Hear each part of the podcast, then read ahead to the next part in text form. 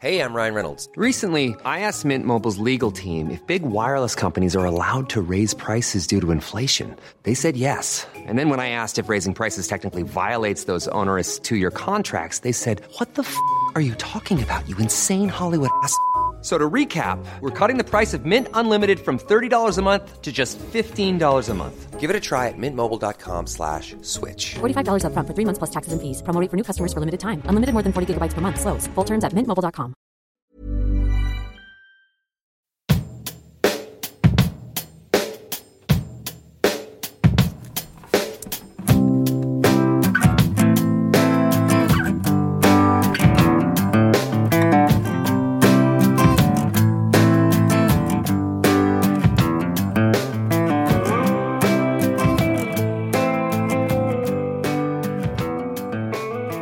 Hey there, and welcome to this week's episode of Tell Me Your Tales. It's episode 23 that we're on today, and thanks for tuning in.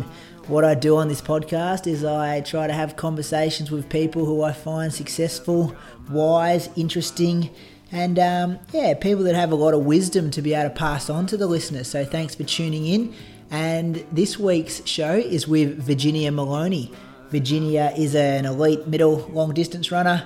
She's got an amazing marathon time and um, has ticked a lot of boxes in the running world in quite a short time. And I had a ball talking to her. Um, extremely well spoken. She uh, was really easy to speak to. I haven't really had much to do with her in the past, a few uh, crossings here and there, but it's amazing how quick an hour went talking with her and um, yeah, how easy she was to speak to. Maybe it's a school teacher thing. I'm not sure. So, um, this week's show, we talk about her upbringing. She's one of 11, which is pretty amazing. And um, we talk about her running journey, her massive win at the Melbourne Marathon last year, and her thoughts on the upcoming Gold Coast Marathon, as well as a whole stack of other things as well. Um, if you like what you hear, please let somebody else know. Share the share the good news kind of thing. And uh, if you got a running mate who would find this podcast interesting, pass it on to them review on iTunes so I can uh, get this show into more people's ears and come up in a few more searches on there would also be appreciated. And yeah, let Virginia know. Send her a tweet or an Instagram message or whatever it is, and uh, let her know you heard her on this podcast and wish her luck for Gold Coast. Rightio, that's enough from me. Over to the conversation with Virginia. Enjoy episode number 23 of Tell Me Your Tales. Now I've learned things you want me to know. Even when I'm feeling low, I still feed the seeds that you taught me to sow. So believe the choices you made were right. Don't let what ifs keep you awake at night.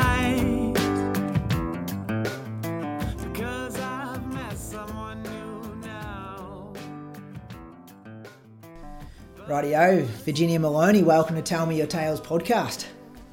Thank you. Thanks very much for having me, Brody. Yeah, it's been a bit uh, hit and miss the last three weeks. I think we've had this teed up and we've finally got there today after some uh, technical issues.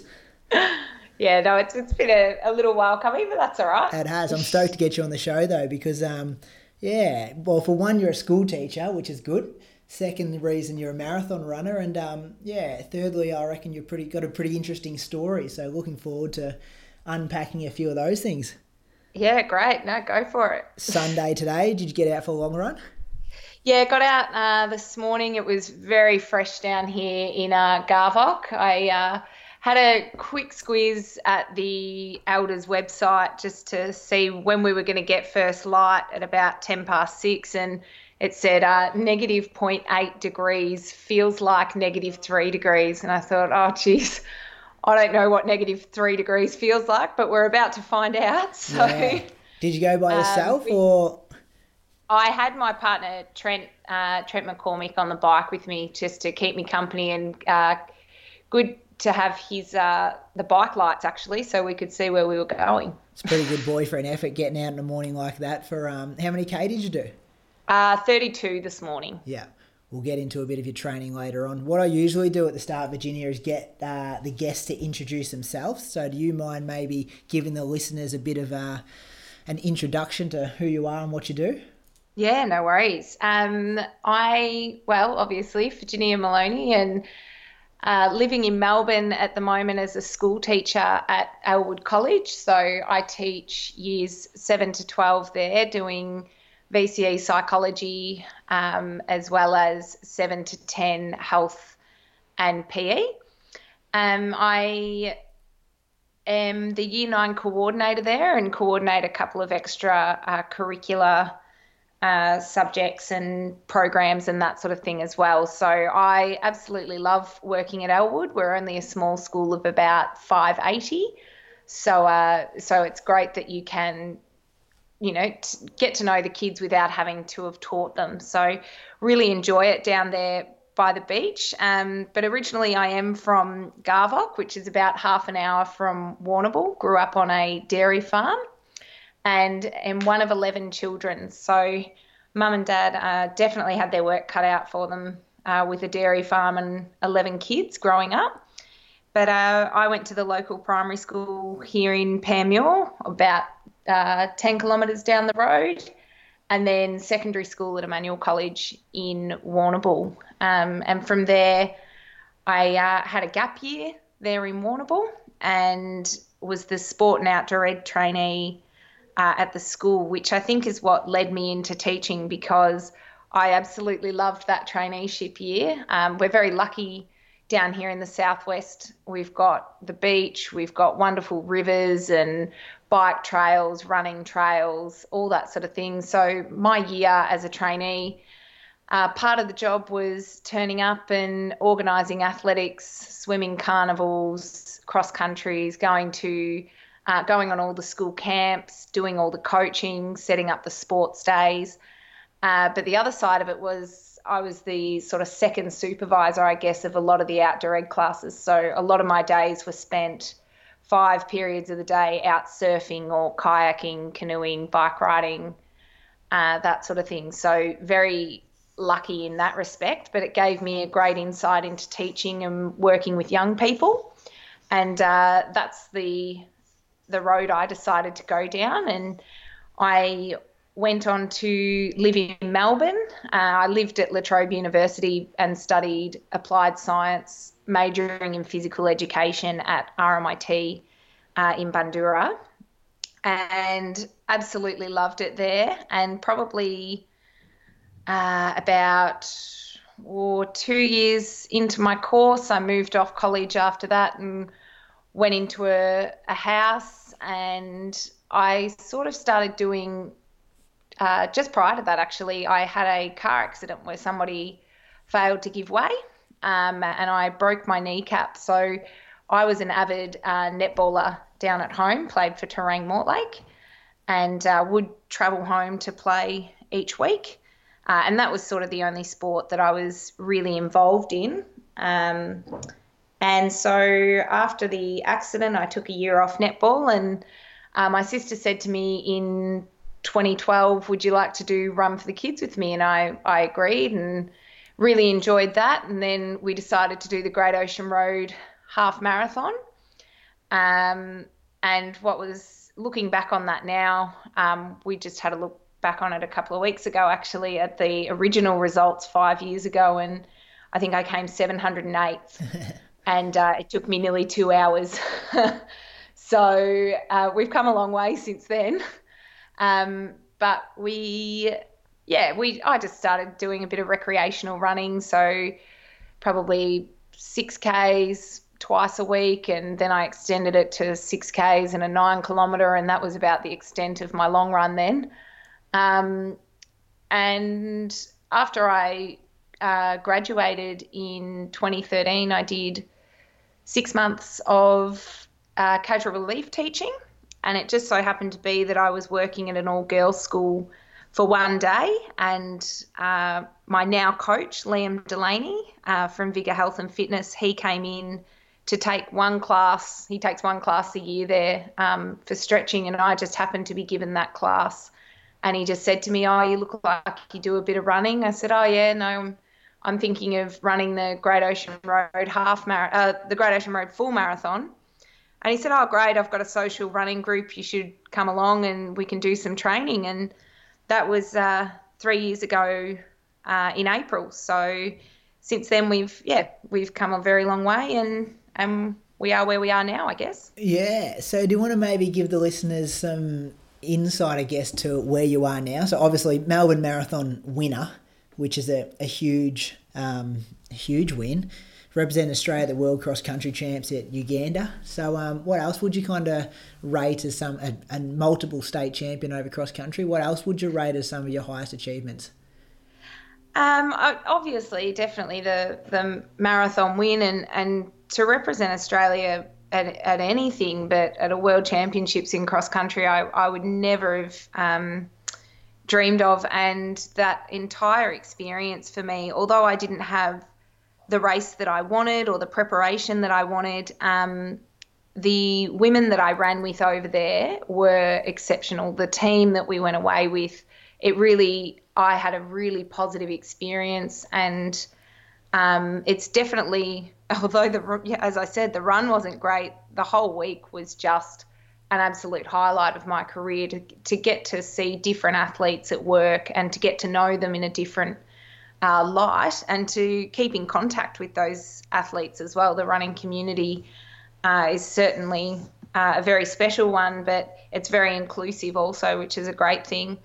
Um, I've really enjoyed the Athletics Victoria winter season. Uh, that's, you know, just I was absolutely over the moon when I came third for the first time at Lardner uh, last year or the year before. I just, well, it must have been the year before, and I was just stoked. I just thought that was the best thing. And um, to have progressed to actually win some of these um, champ, oh, these yeah state races has been uh, really exciting for me and my family. Um, going on from there, I think probably the two um, Great Ocean Road uh, half marathon wins last year and, and this year have definitely been highlights. Um, for me, probably because it's a bit closer to home. So a lot more locals get to come down and see it, and and they've got a, a big interest uh, in those sort of things as well. And I even do a 10 kilometre local race down here called the Surf to Surf, which is uh, named after my uncle's sister, actually. Um, on the other side, she was a great marathon runner, Judy McDowell. And uh, she sadly passed away um, at an early age. Uh, however, she was a great marathon runner and and a great competitor. And she did that race, the hilly surf to surf course down in Warrnambool every year. So when um, I've ran it twice now and, and lucky enough to have the win twice, and that's yeah been really special for me. Um, so as I guess also um, in terms of highlights, just running in Japan, we did a marathon uh, at the Tokyo Marathon in well last year 2016 yeah um, and that was just to be on the start line with some of those um, world champions and and the best of the best. Again the marathon didn't go to plan um, for us. We I got to 35 kilometers feeling great and then I think I may have uh, learned a lot from that marathon in terms of nutrition. Yeah, um, I've been there. Everyone's certainly been there, important. and I'd never experienced hitting the wall, but I can definitely say I've experienced it now. It is real. Um, it was like being hit by a bus at 35 at 36 kilometers. I don't really remember much uh, towards the end of that marathon, and other than being really cold at the end and really hungry, and for me, I knew that something was wrong because I, like a lot of people, I generally don't feel like eating much after a long, hard run. Uh, but I tell you what, Trent found me in the uh, elite area afterwards with these massive plate of rice in front of me, and he said I was just pale and eating eating a lot. So, smashing down rice in the elite section. Smashing down the rice and the good Japanese food. Yeah, right. So let's go back to the. Well, there's so many things I want to touch on, but because we're talking about marathons now, we'll uh, go to the debut. So that was 2015 at Melbourne. So you didn't hit a wall 240 that day, like it was all smooth? Uh, no, it wasn't. It wasn't all smooth. Um, again, we were feeling feeling really good, um, and I think too.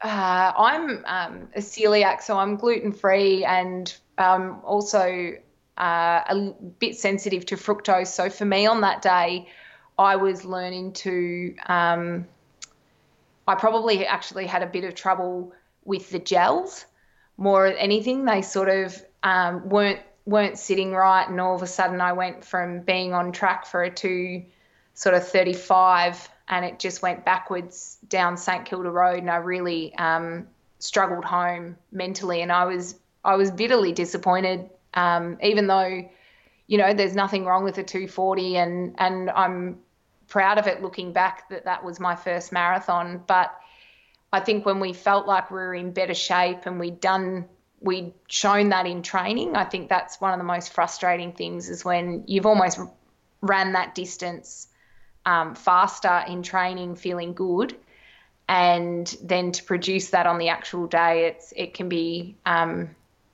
yeah, it can be really hard. But also, it was a really motivating factor um, after Melbourne to continue on. Um, I guess to to pursue that um, sub 235, which luckily 12 months later we were able to achieve. Yeah, it's funny you say that because that was my debut the same year at Melbourne and it was exactly the same. You're kind of feeling confident with the training going in. And then afterwards, it was almost like a bit of a kick in the guts and welcome to marathon running. And you almost had to experience that to kind of get that hunger to go back and then come again.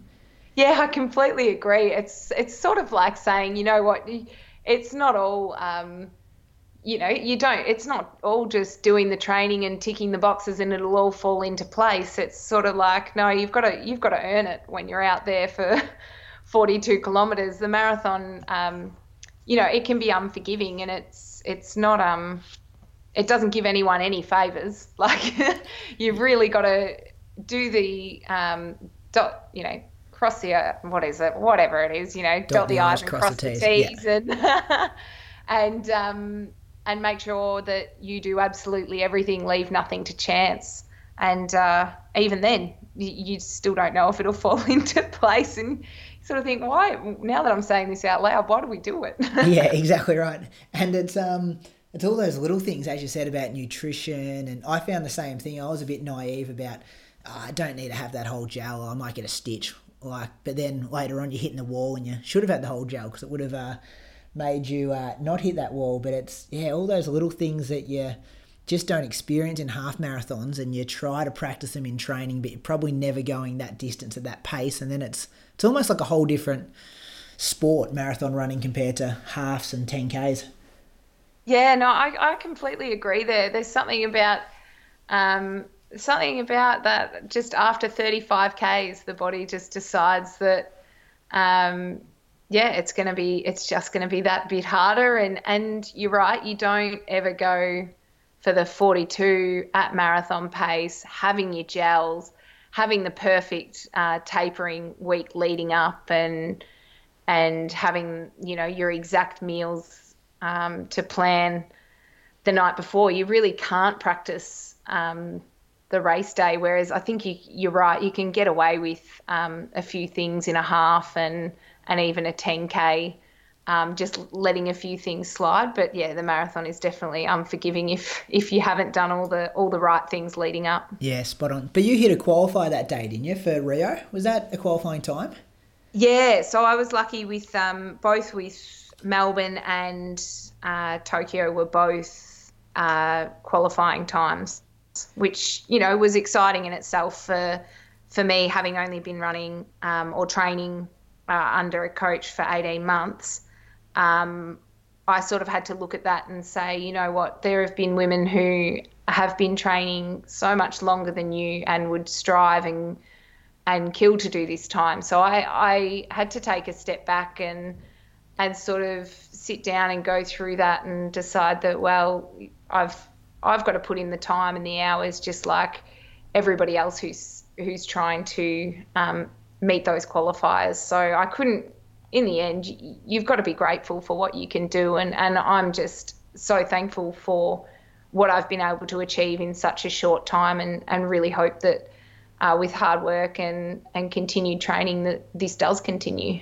Yeah, it's unbelievable your rise. Like I um yeah, just watching you and telling a few people that I was talking to for this podcast, they were really interested as well, just how quickly that's occurred. But um, when Liam started coaching you, he must have loved seeing the progression. Like it's making him look like a pretty good coach as well. So do you want to maybe unpack some of your training?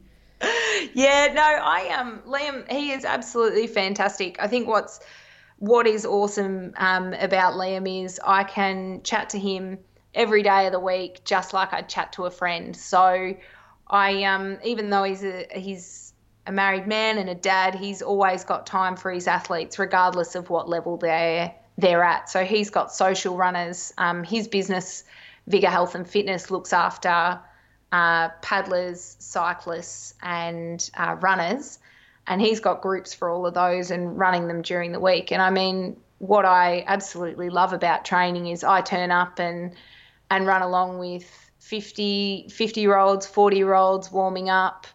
Um, and then we're straight into a session where, you know, depending on who's there and what level they're at, Liam just modifies the session for everyone so they get the most out of it.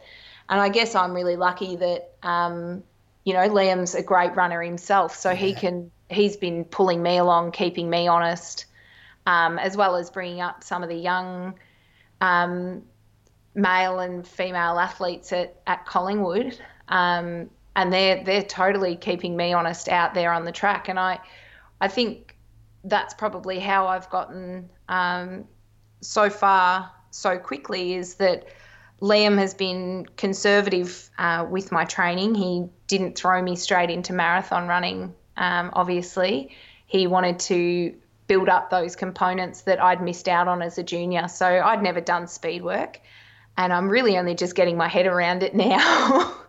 uh, what that consists of. So I turn up to train with the group on a Tuesday and a Thursday, and often um, Tuesdays are at Prinny Park and Thursdays at the Collingwood track. And then we do a Sunday morning, generally through Yarra Bend, um, with the group as well. So I've um, always got someone there uh, right at my pace or, or quicker and that's what's uh, keeping me honest and helping me improve. I think is that I'm always um well majority of the time I'm chasing, and if I'm not chasing, there's someone right behind me, and I can hear them like a steam train, and that's usually Liam. I can yeah. absolutely hear him burning down. Um, but uh, yeah, I mean that that aspect of it has um, has certainly helped um, get me along as quickly as it has.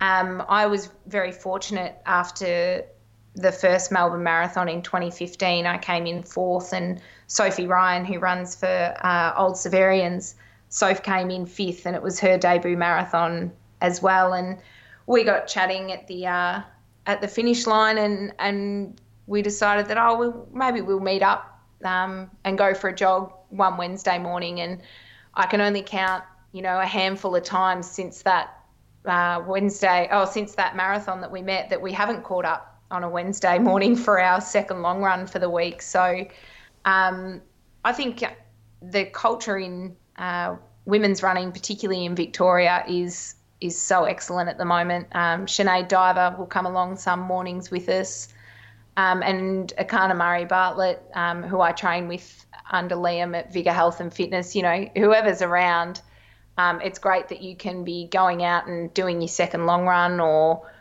or doing a, a handicap speed session um, with these girls who are your competitors.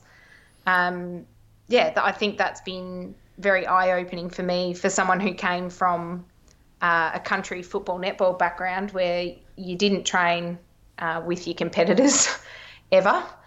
Um, that's been really good for me. So uh, other than that, on a Friday and Saturday, uh, Trent comes out with me. He's usually on the bike, and that's just more for for company uh, more than anything. So yeah, I think my training week consists of six days of running, um, and I usually have a Monday off to do um, some swimming and strength work. And uh, Liam is also a qualified masseuse and naturopath, so um, he looks after me in terms of massage and treatment and that sort of thing. So, and I completely appreciate um, what he does for me and for his other athletes. He's absolutely exceptional, and and I guess he's only been doing it, um, well, uh, with elite athletes for for a few years now. So um, yeah, he, he's doing really well.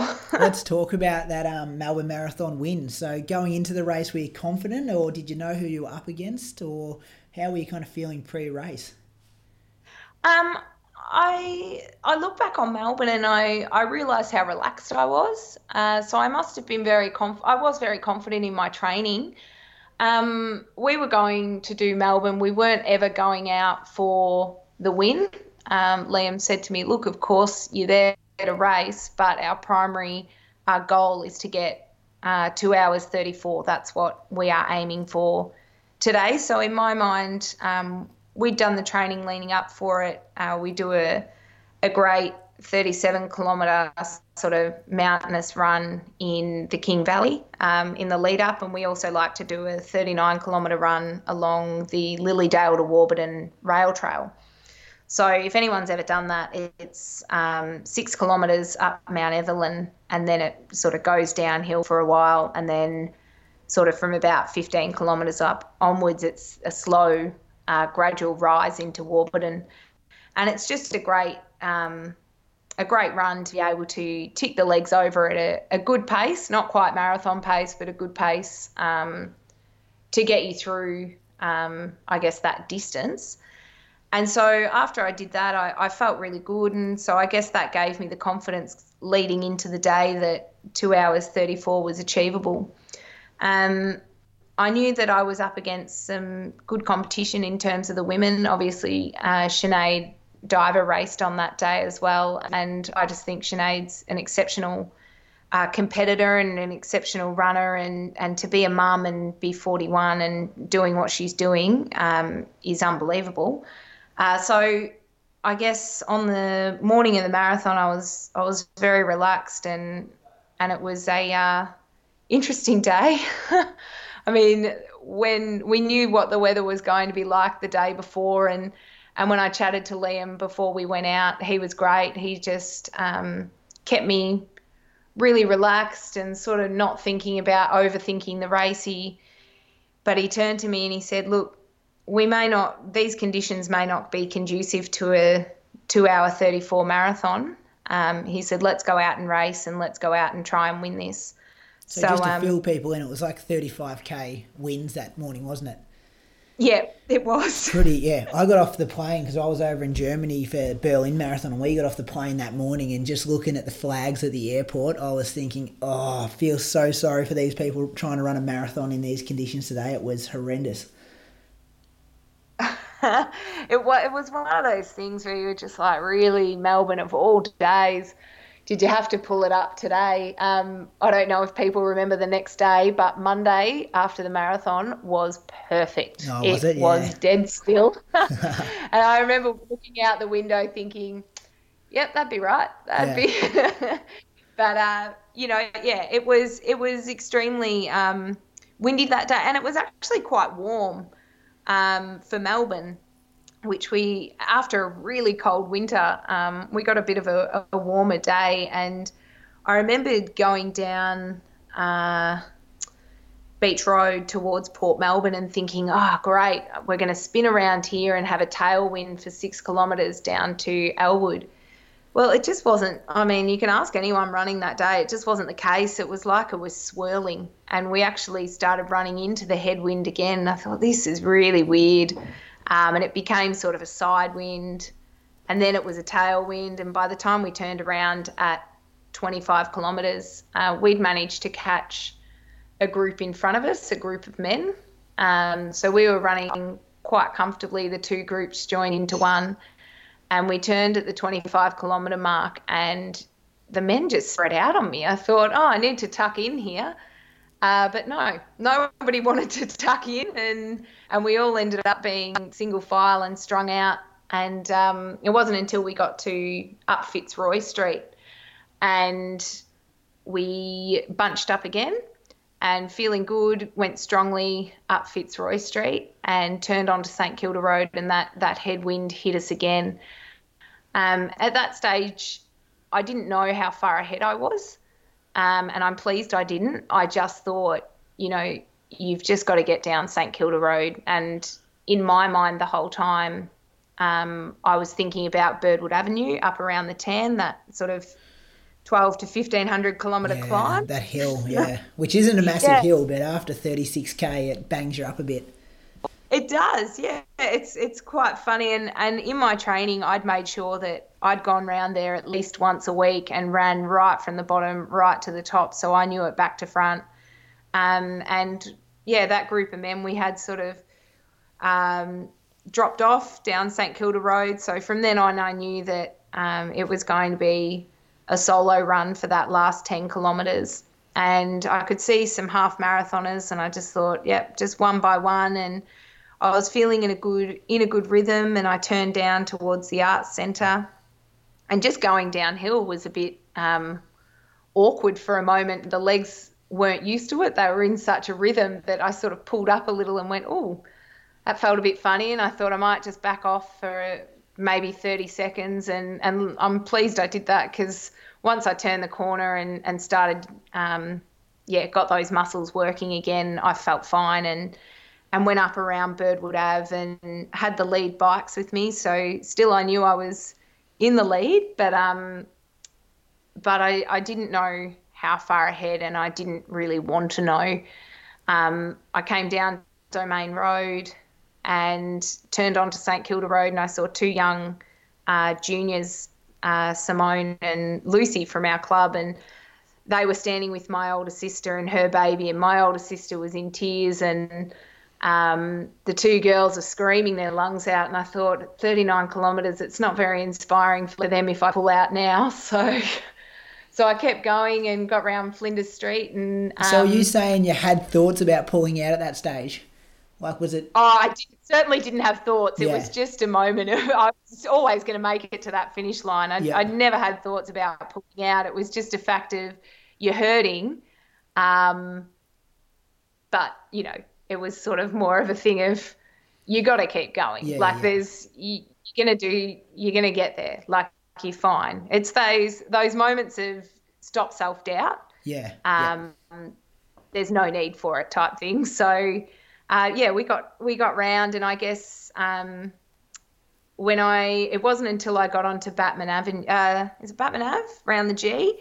It wasn't until then that I knew I was going to win. I thought I don't know how far back uh, Sinead is, but I know that even if I had to, you know, stop and walk, or if I had to do anything, I just I knew then, and so I started to really um, enjoy it. And I think I got a bit emotional knowing that mum and dad and a lot of my family members and friends and that sort of thing were only just around the corner. And and 12 months earlier, running around the G, I could not appreciate it. I was in too much pain. I didn't enjoy it. I thought, oh, everyone raves about running into the marathon, running into the G to finish. And I think because I'd had such a shocker, um, I just didn't didn't appreciate it. Well, I appreciated it in October last year. It was the best run around the G that I've ever had, and um, yeah, to have the fireworks go off and have Liam there at the finish line and Trent and my mum and dad and and cousins and that sort of thing. I've got quite an extended family. Um, yeah, it's something I'll, I'll certainly never forget, and and uh, it's certainly motivating uh, f- to keep training and and want that feeling again, I guess. And you got the 234.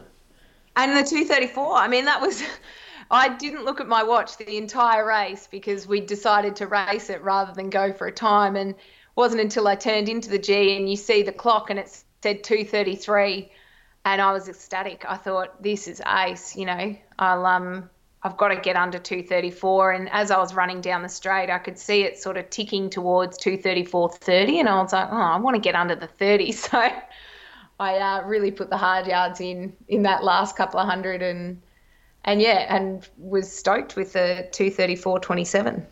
That's got to be pretty surreal too, isn't it? Like you cross the line, and I'm sure it would have been news interviews, microphones in your face, you know, big paycheck. Like life must have changed a bit after that. Yeah, yeah, it's it's certainly been um it's certainly been very different. I mean, um, yeah, I wasn't used to having yeah, you're right, a bit of media attention, and I can guarantee my um dad never thought, well, a lot of us never thought dad would be quoted in the Herald Sun uh, and on a few media sites and that sort of thing. And, and that's been a big learning curve. And, and I guess just different people um, stopping you and having a chat when you, you know, you're getting a coffee or you're going for a run. And, and I guess some of my fondest or what I've enjoyed most about um, the marathon that day is that people have have stopped me and and chatted to me and said, "Oh, I was doing the half, or, or I was um, I was in the stands when you came in, and I was cheering, or I was down Domain Road when you ran past, and that sort of thing." And just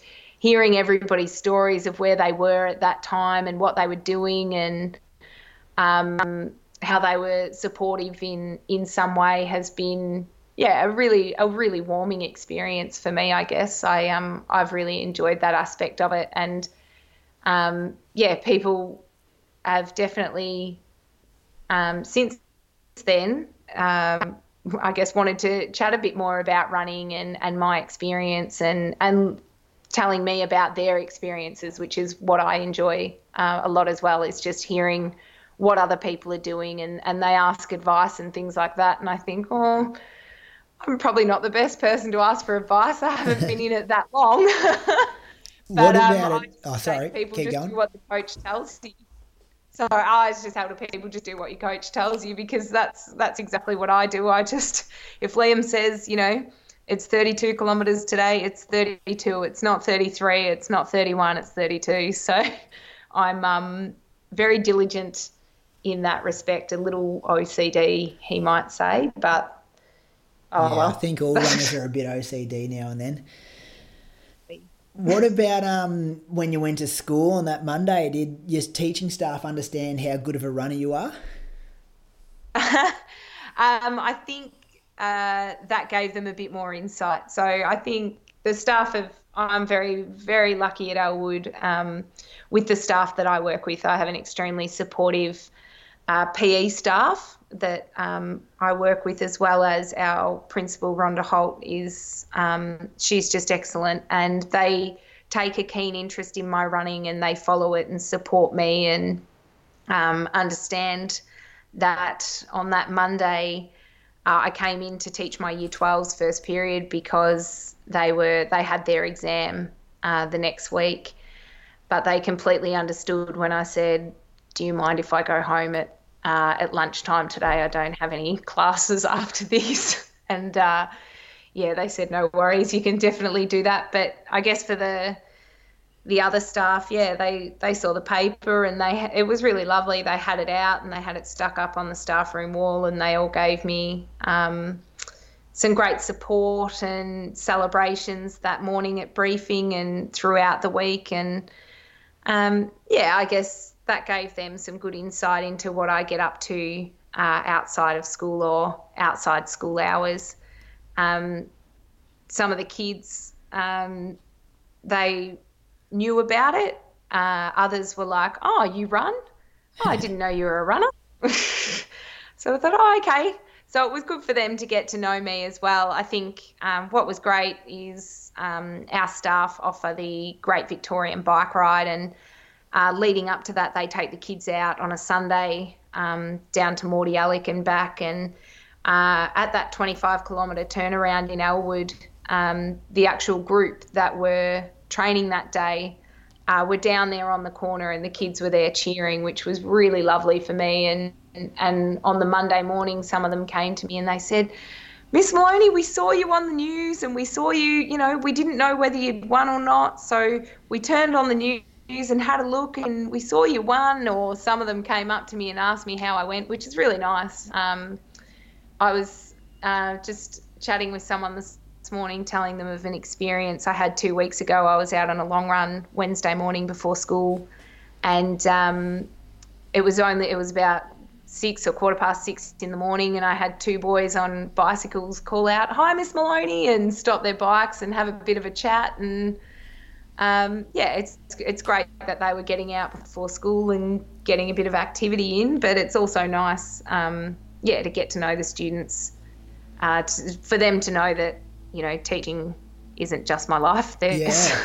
Well, like um, another guess, aspect to it. Yeah, I guess being um, stopping on that though, how like you're obviously in a pretty big role. How you're just listing off at the start of the conversation about your roles and responsibilities at the school, and obviously training for marathons isn't easy either. So how do you manage that balance? Yeah, um, I I guess because Liam slowly built me up in terms of slowly building up the kilometres for me. Um, I've managed to work uh, my life in a very routine manner.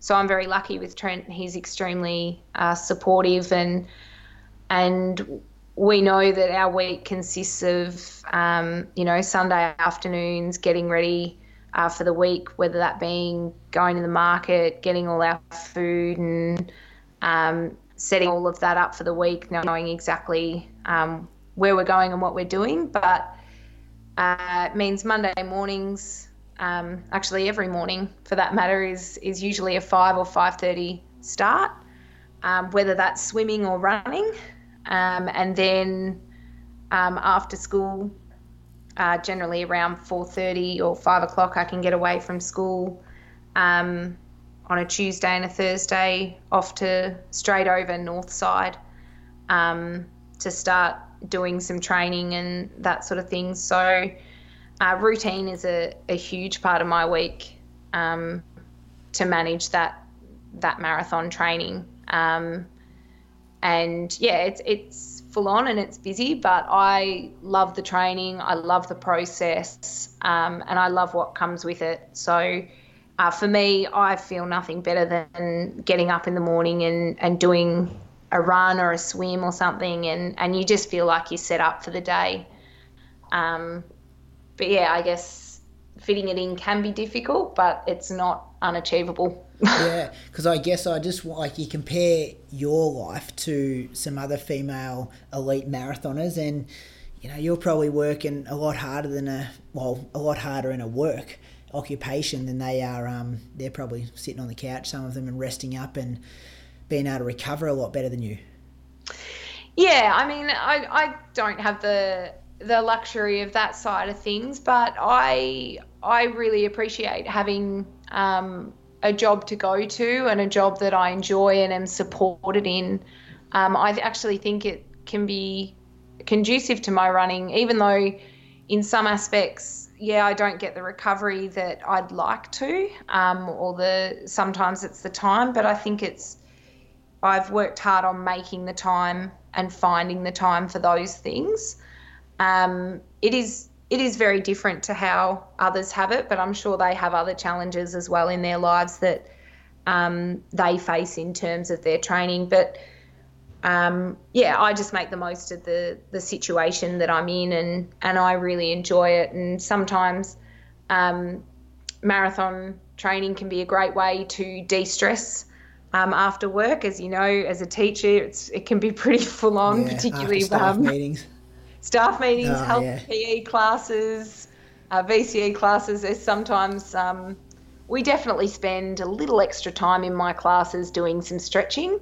Um, there, there may be a little bit of selfishness in there, or we just might hold this one just a tad longer than the others. Um, but yeah, so we we make it work, and I'm really lucky. I teach a, a sports performance class um, with year nine and ten at school, and and we can trade stories about whether it's cycling training or running training and how we improve it and that sort of thing, and and then everybody demonstrates it, and we get out together, and yeah, we do all our stretches, and we talk, we um, practice our recovery and that sort of thing. So yeah, I guess it's making it work and finding the time. Yeah, yeah, for sure. What other you got any other recovery tips like are you sleeping in skins or like smashing protein shakes every night or any tips for the listeners to because I think No. having that life balance is super important and something other than running to kind of keep you entertained and the mind active and not making running everything because when it doesn't go right or you get injured all of a sudden your world's kind of falling apart a bit but yeah what other kind of things do you do for recovery Yeah, um, I'm a big one on um, swimming. So I swim two mornings a week and I don't skip it. Um, I really enjoy that. I don't do a session in the pool, it's just purely swimming uh, for about an hour um, just to loosen up those muscles. Obviously, um, the stretching, I'm really lucky that I can get a um, some weekly treatment in terms of massage. Um, and I'm lucky Trent is an occupational therapist as well, so he knows a bit about it and um, can sort of give me that second massage during the week if I need it. Um, yeah, a lot of it for me is uh, nutrition and hydration. Um, but yeah, other than that, I'm I'm don't have too many secret tips on recovery. It's probably something that I really need to improve on. yeah. And take me back, Virginia, growing up in a family, 11 or 10 siblings, dairy farm, obviously would have been pretty full on as a kid.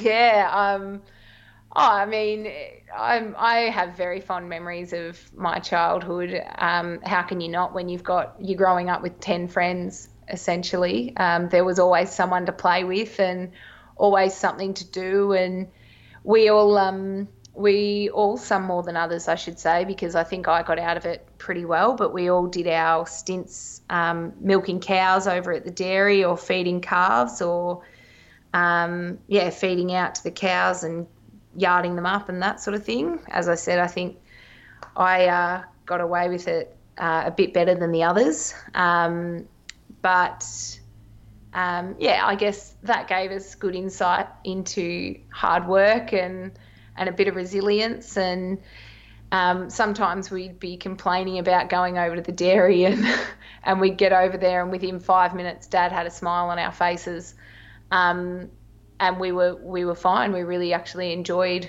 milking there, but um, yeah, I mean, we were very lucky growing up. Um, Mum and Dad have been extremely supportive in everything that we've wanted to do. We've played netball and and football and um, at local club level and interleague level and that sort of thing, and and very much involved in the community. So um, we, I have to be very grateful in the fact that we never we never missed out, and we have a uh, a great uh, family in terms of cousins who were also our friends who we um, grew up seeing a lot as well. So uh, yeah, very fond memories growing up. I mean always very chaotic when you're one of 11.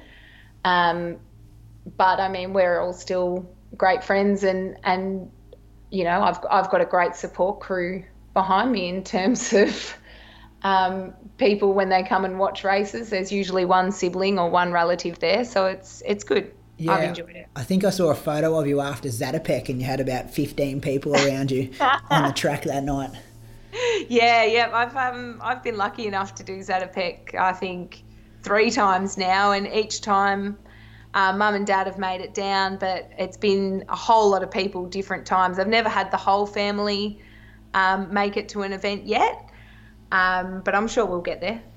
do you miss that? Because um, you must be a hero back in your hometown. Like, do you miss that small kind of tight knit community now that you're in Melbourne?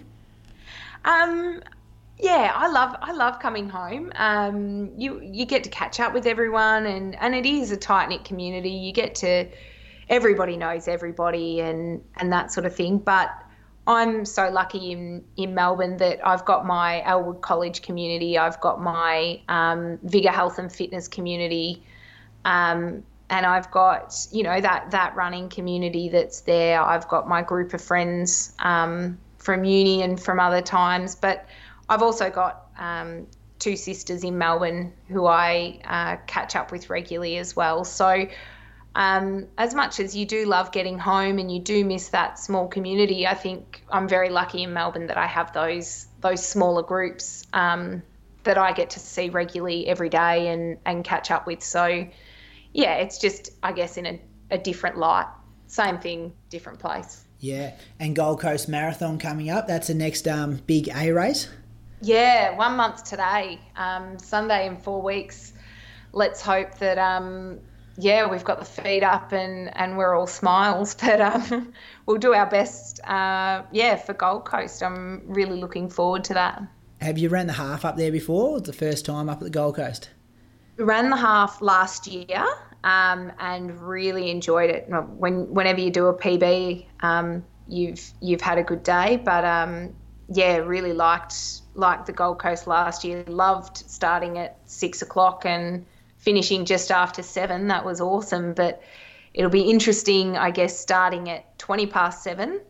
And it'll be interesting running in a bit I guess the weather's going to be a bit warmer, isn't it? yeah, and yeah, I'm um, Brad Croker and I are both going to go up and pace the the lead females. So we were kind of talking about that this right. week about um, you know, you're kind of training in one degrees this morning, and it's going to be pretty humid and a lot hotter than what we're used to in our winter down here. So are you doing anything to adapt to that?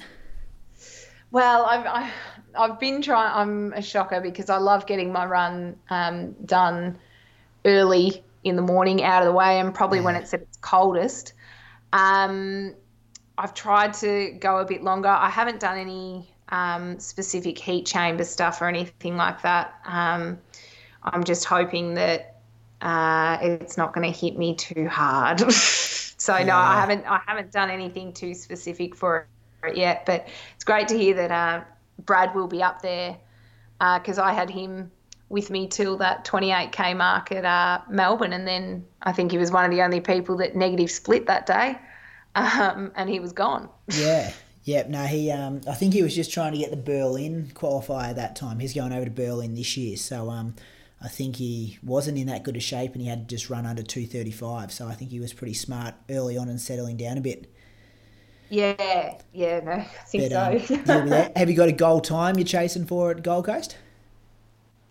Um, obviously, we want to we want to improve on Melbourne, so we want to go under that 234. But I guess um, if everyone is being honest and realistic, if you want to be up against the best and the best, we all need to be aiming towards a low 230, a sub 230, um, really. So we'll be aiming for obviously something better than 234. But I'd say um, if we're feeling good on the day, of course, we're going to we're going to try and get to as close as we can to that 230 mark as possible, um, or or hopefully below. But um, I'm I'm also very realistic about things. I'm not going to put a limit on myself, but um, if I don't quite break that sub 230 this time around, it, it won't be too far away. I hope. Um, so yeah, we'll we'll try and aim for as close as we can, I guess. Yeah, Tarly Bird and I were running this morning and talking about it, just because, like, you've got Jess, Lisa, and Millie, so like with those sub two thirties, and then there's a whole stack of other people in between, kind of two thirty and two thirty five. Like, it's a it's a pretty tough time to be an elite female marathon runner. it is. It's um. I mean, you know, and and what Jess, Millie, and Lisa have done has only um, been great for the sport. You know, we've really um, they've stepped up Australian women's running. Um, even though the qualifier is slower than it used to be, the times, I guess, or the amount of people hitting those faster times is bigger than ever. Um, and you're right. There's there's after those three ladies, there's Sinead and Cassie and myself, and I know Sarah Klein's got a time in there uh, from Paris last year. So, um, and and then you've got um, the girls who ran who ran Melbourne, uh, sorry, London, who aren't that far behind, like Mel and um, and Casey Wood in her debut doing a 238. So, um, yeah, it's it's it's a great time for women's marathon running, but it's also a tough time. So, um, you've got to just yeah put it all out there and and do the best you can, I guess. And yeah, competition and, um, can only be a good thing.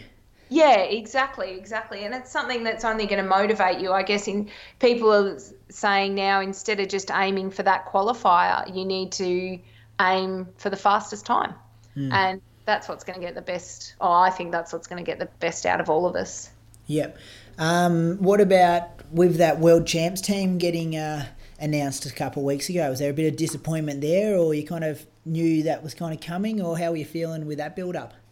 Yeah, um, it was funny actually. I um, I we knew that was coming. I mean, once uh, Sinead hit a 231 in Nagoya, uh, we definitely knew then that um, that was probably not we well we we knew we weren't going to get picked at that stage, um, knowing that Jess had um, nominated and we knew Millie would go along, and um, obviously Cassie has um, some great times around 2:33 as well. So I definitely knew that um, we needed to start focusing more towards Gold Coast at that stage. So there were no surprises when it came out, but I guess there was just a little bit of disappointment as well when you see it written in writing. You go, ah, it is quite close, mm. and and people have said to me, oh, what if you know, what do you think you could have done if if you'd had good conditions at Melbourne? You know, how much quicker do you think you could have gone? And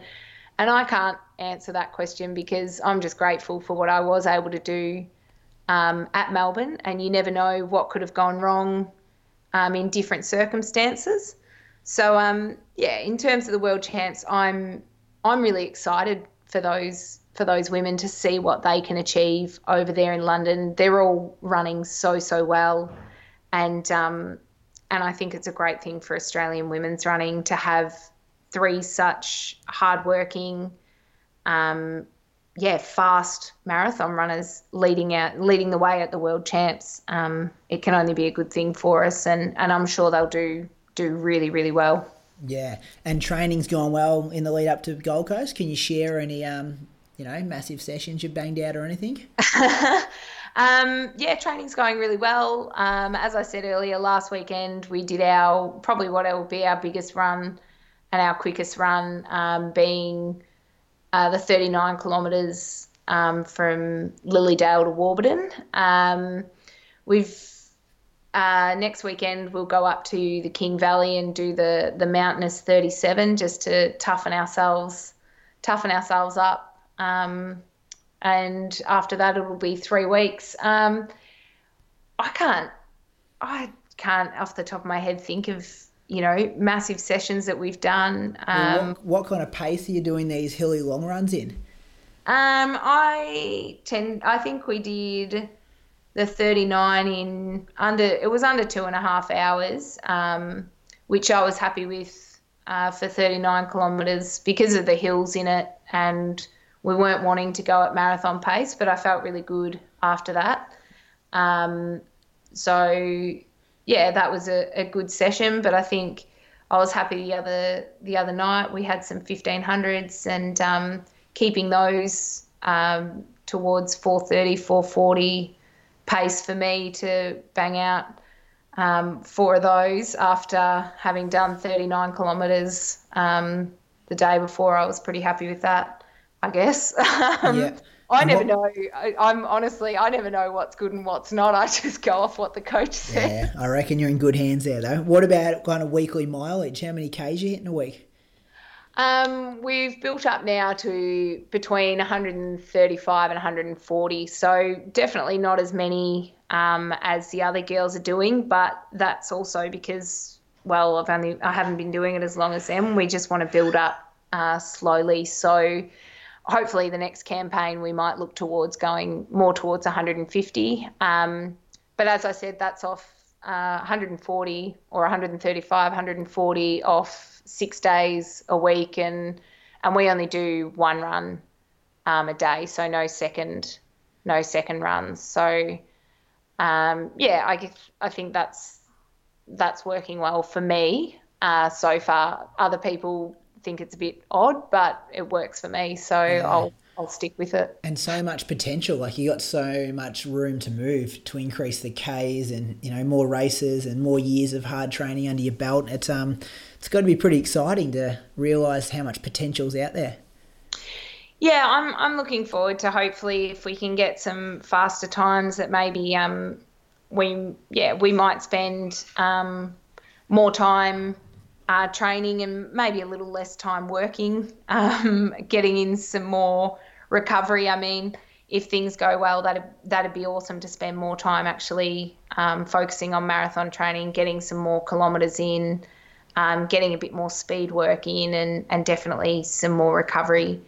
Um, I'm really excited for for what the future holds. I guess. Yeah, I dropped one day at work this year, and it's been um, like it's only one day, but it just makes such a huge difference for training and recovering and just kind of get your life in order so it's not as stressful that Monday to Friday. Highly recommend it. Yeah, I think I, I have had a, a, a, bit of a think about that and um, perhaps uh, after this year we might we might take that on seriously and not just a little pipe dream. yeah, yeah. So obviously, um, Gold Coast Commonwealth Games, that's got to be a big kind of goal as well, wouldn't it? Yeah, I mean that's you'd be silly not to, um, even though the competition is so hot and um, that sort of thing. You'd be silly not to throw your hat in the ring for that one and and a, a big um, a big motivator to keep training and get those fast times. Um, we'll definitely be trying our best to get on the start line there um, come April next year. Yeah, good stuff. Hey, the last question I usually ask people, actually, before I do, I want to ask about you're sponsored by a milk company. Must be the only runner in Australia, and I guess I've kind of um, got the answer to that already because you've said how you've come off a dairy farm. But do you want to maybe unpack that a bit? yeah, um, mum and dad, yeah, obviously dairy farmers, and they supply the Warrnambool Cheese and Butter Factory, and um, they are uh, Australia's oldest uh, dairy company. And they're located in Allansford, which is 15 minutes up the road where my uh, grandma and granddad Marnie are from. Um, and there have always been suppliers of the milk factory there. Growing up, I worked um, at the restaurant called Cheese World across the road um, from the factory, and and it's that small community spirit again. Um, a lot of my cousins and family have worked there. My siblings have worked for the factory and and supply the milk for there, which um, at home in the southwest it's called Sungold milk, um, but everybody else can find that milk, um, Great Ocean Road it is in Coles, and there's Great Ocean Road milk, Great Ocean Road cheese. It's the same company, just different branding. Um, and yeah, they've been extremely supportive of my running. They decided when I first started out running, they said, "Oh, you know, we'll help you out a bit," and and that's what they've done. Um, they give me a few tips about how milk is the best recovery um, always, and and I guess we always laugh and put down um, the fact that I've been um, I've been told I have very strong bones, and that would be due to the unpasteurized raw milk that I've been drinking straight from the vat since uh, since we were little tackers. So, yeah, one of the I don't know of many other people sponsored by a dairy company, Yeah, but um, this yeah, dairy life set you up for um, you know, it's giving you these resilience and discipline kind of skills that work well with distance running and the bones. It's um, it's been a bit of a working from a young age. Yeah, perhaps that's the secret. I mean, the uh, the Garvoc goodness, the- well, the goodness that I'm getting from there. Hey, the last question I ask everyone is: um, Have you got a mantra or a quote that you try to live your life by? Um, yeah, I think uh, we're always taught growing up you don't do things by halves. Um, and that's always something that I try to stick to. And I mean, literally, people sort of think it's quite funny that I live by that because I tend to do the full marathon, not just a half marathon. Um, uh, but yeah, I think unpacking that, it's if you're going to do something, do it well and give it 100%. So yeah, don't do things by halves. Yeah, a good one. And that's yeah, kind of what we talked about with marathon running at the start there about doing everything properly and dotting every I and crossing every T and getting the best out of yourself. Yeah, exactly. Exactly. Hey Virginia, any other sponsors you want to give a bit of a plug? Uh, I guess I'm very lucky that Mizuno Running uh, looks after me with my runners and some apparel, and they've been excellent to me.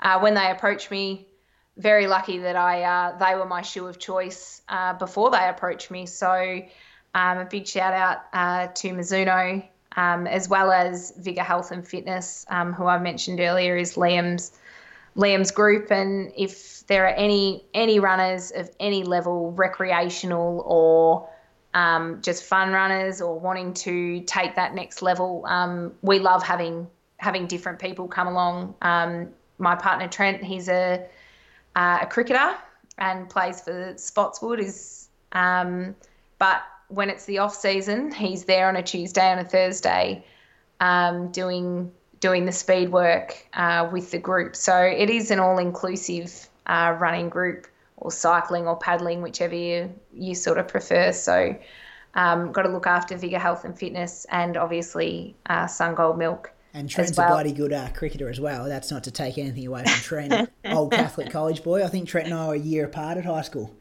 Yeah, that's right. Um, Catholic college. So we, we love getting back to Bendigo and and running the O'Keefe Trail and the bush trails and One Tree Hill and all those sort of Yeah, things. yeah, yeah. So They had a I'd be marathon there the other week, the O'Keefe Rail Trail Marathon. You should have uh, come down for that one.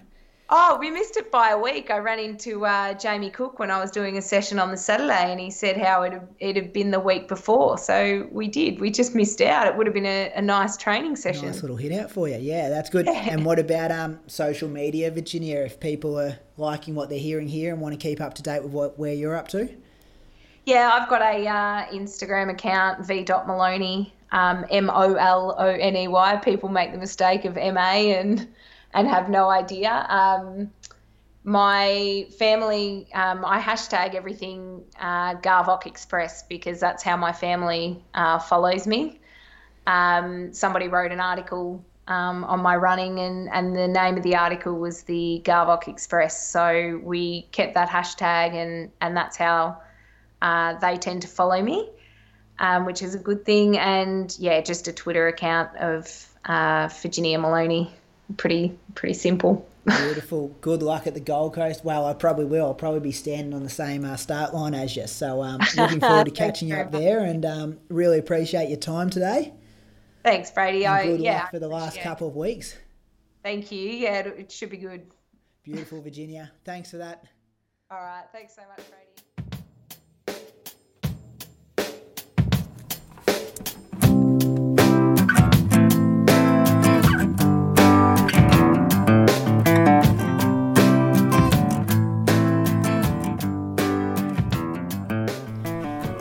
There we go. That was Virginia Moloney. Plenty of good tales in there. Um, her rise in dominance has been amazing to uh, watch from the the outside, and just how much she's progressed and how much she's smashing it at the moment. Pretty much every race she does. I don't know how she seems to race so much, but she uh, just seems to dominate every time she she races, which is a pretty good sign. Um, I'm looking forward to being up in the Gold Coast in a couple of weeks as well, and hopefully seeing her on the start line. And I'm not sure if the course lends itself to a few out and backs, but hopefully you can see her on course in action a few times there. And as we spoke about, it's pretty tough for spots with those lead females, so hopefully she can get her, well, get the best out of herself and just uh, do the best she can. If you liked it, as I said, contact her, let her know you heard it here, throw a bit of support behind her, and um, yeah, spread the word. Find someone, tell them about the show, and uh, send them a link or something, and yeah, go from there. That would be much appreciated. Enjoy the week. We're going to be back next week with Julian Spence and uh, Brad Croker. We're going to do another Road to Berlin show, and um, yeah, talk about our training and stuff like that, which will be about 14 weeks out. So that was good fun last week, and we got some really good feedback there. And um, yeah, I'll have another conversation show probably coming out next week as well. Thank you. See you later. Happy running, happy health, happy whatever else you got going on. Cheers.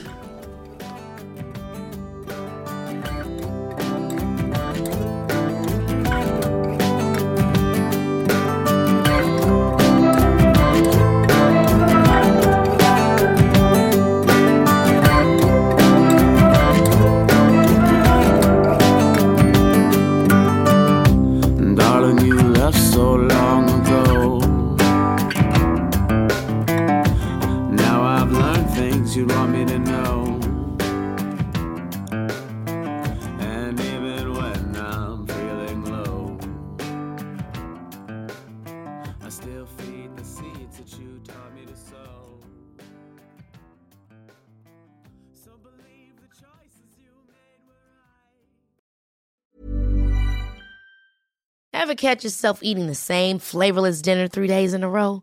Dreaming of something better? Well, HelloFresh is your guilt-free dream come true, baby. It's me, Keke Palmer. Let's wake up those taste buds with hot, juicy pecan-crusted chicken or garlic butter shrimp scampi. Mm. Hello Fresh.